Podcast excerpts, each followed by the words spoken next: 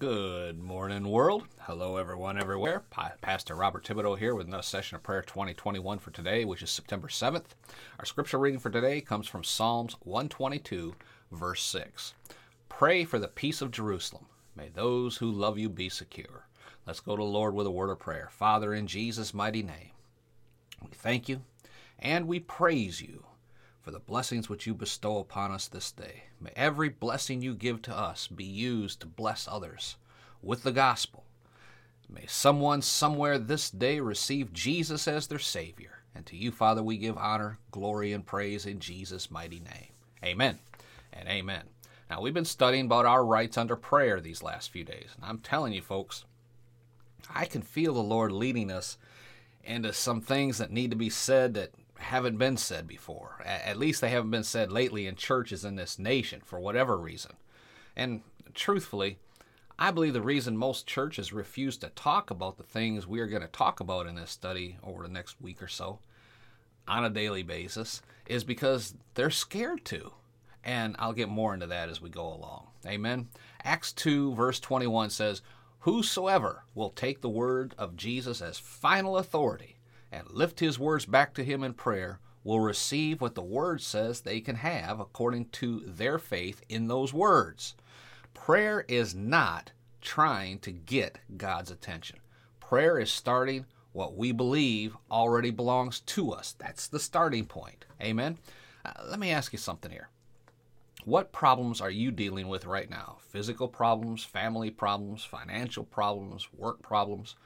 What I want you to realize today is that we don't have to put up with the problems of this world.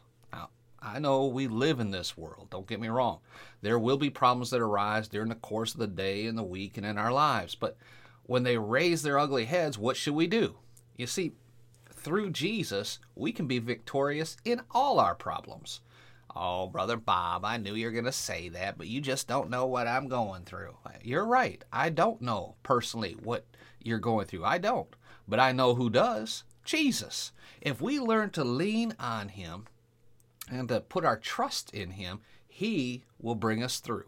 It does not mean that once you're a Christian, you can just float through life. No, no, no, no, no. But we can live here and overcome all the problems the devil brings at us just by trusting in Jesus to see us through. If we stay in the Word, studying on a daily basis, going to Him in prayer on at least a daily basis, listening to Him as we go through the day and week, listening to the little leadings of the Spirit as we go through our days, we can avoid a lot of the problems that pop up. And we will be more aware of problems when they first arise, instead of just letting them fester and get worse before we start to take authority over them. We should know at all times in whom we can trust Jesus. When these problems come up, we should view them as an attack from the devil, for that is exactly what they are. And they are not just an attack on us, our ministries, our families, etc. They are an attack on the lordship of Jesus himself. You see, if the devil can get us to take our eyes off Jesus and just focus on our problems, that means he's succeeded in eroding our faith in the Word, our faith in Jesus, our faith in our Father in heaven, to deliver us from evil and and to provide for our every need according to the Father's riches and glory by Christ Jesus. So the attacks and problems that we are encountering are the devil's assault on Jesus himself, on Jesus' authority in the earth and over our lives. So don't sit there and think Jesus will not respond. But other than extreme cases and truly at his prerogative, he will not deal with the devil one on one. He's already done that and won. So for Jesus to come down here to fight your battles for you, that he's already given you the authority to fight and win with, that would mean basically that what he did wasn't enough. And I can guarantee you what he did was more than enough. Amen. Jesus has given us his authority to deal with the devil whenever and wherever we find him. And his authority, which he has given to us, is more than enough to defeat the devil and whatever problems that little sucker brings into our lives and make him wish he hadn't. Amen. This series on the study and prayer is designed to help you grow in Christ in all things, and that you may walk in the power and authority and confidence of who you are in Christ Jesus. Now, I don't have the time to read for this, but because we're already starting to run over. But just go read Hebrews 4 12 through 16 uh, when we finish here, and you'll see that Jesus is easily touched by whatever it is we are going through. He is our high priest who's already passed into the heavenlies. We should hold fast to our profession of faith in Him. His job as our high priest is to take our prayers before the Father and make intercession in our behalf. He can only make intercession for what we are requesting Him to make intercession for according to the will of God and the Word of God. And He will not violate God's Word or God's will. Now, we studied 1 John 5 14 and 15 a few days ago, remember? That when we pray, we know God hears us. And since we know He hears us, we know we receive the petitions that we desire of Him. Amen. That's good news. So if you're asking God for a million dollars, let me ask you, why? Just because you want a million dollars so you can live a life of ease? No, you'll never get it.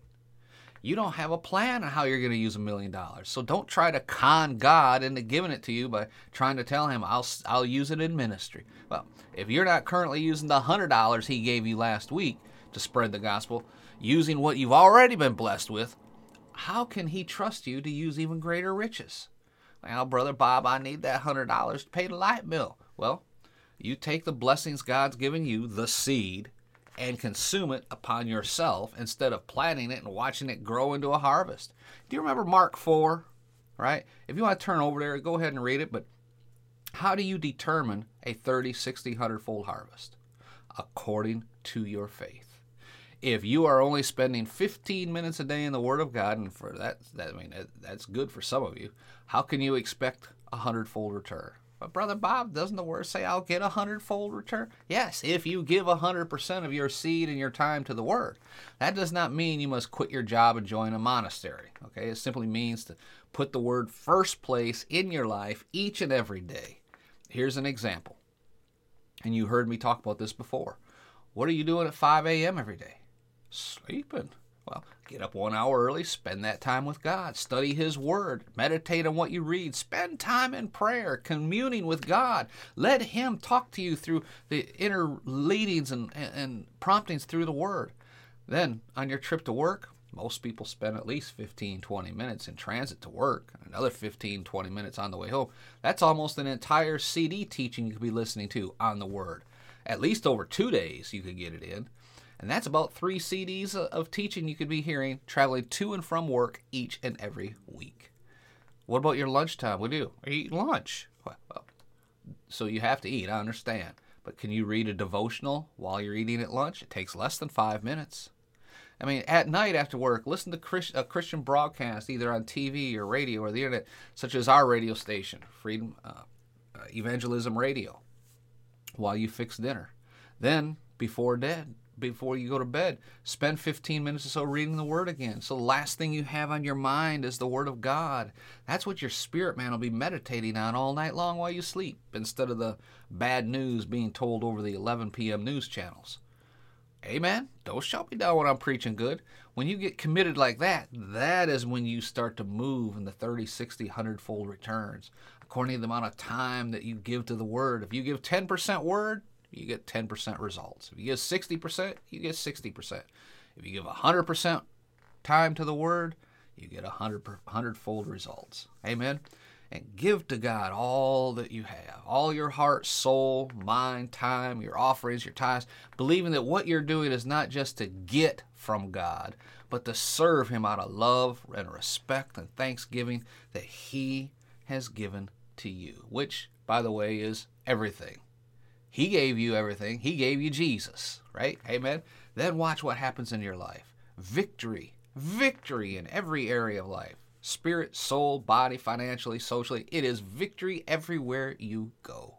You are a blessing going somewhere to happen today. Amen. Shout amen, somebody. Praise God.